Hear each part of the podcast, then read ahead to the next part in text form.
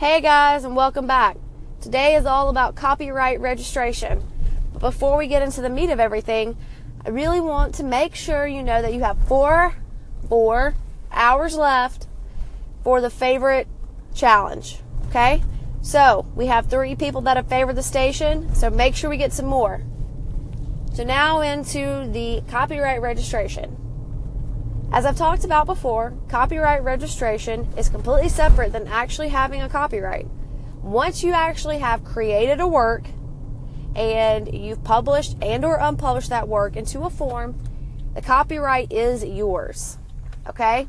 We all know that, right? Good. So what's the difference between a copyright and copyright registration?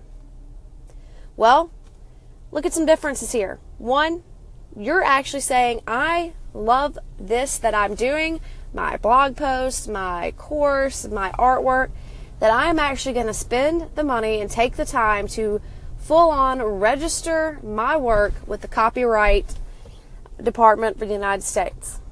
Okay? That's actually taking a big step because you're giving notice to everybody that not only do I have the copyright, but I've registered this thing. So it's mine, mine, mine. Okay, so what does that mean just besides showing everybody it's yours? Well, one thing it does for you is that it gives you some leadway in the courts.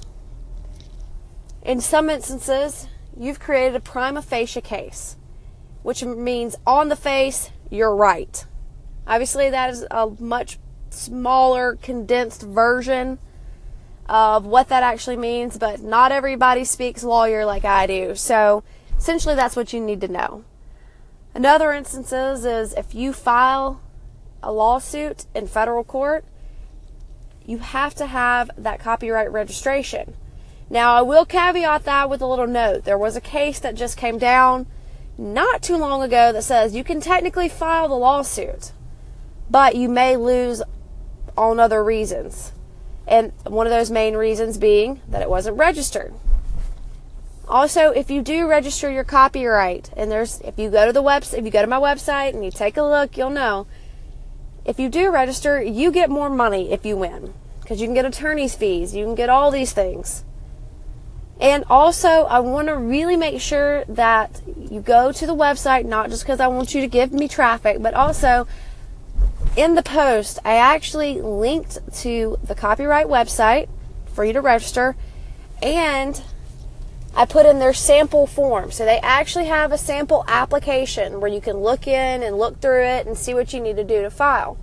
I actually have that link on my blog post. So you can actually go in and see if copyrighting is something you want to do to register it, then you actually know what you're looking at.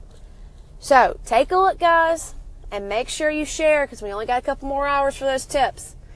Good to talk to y'all. Talk to you soon. Bye.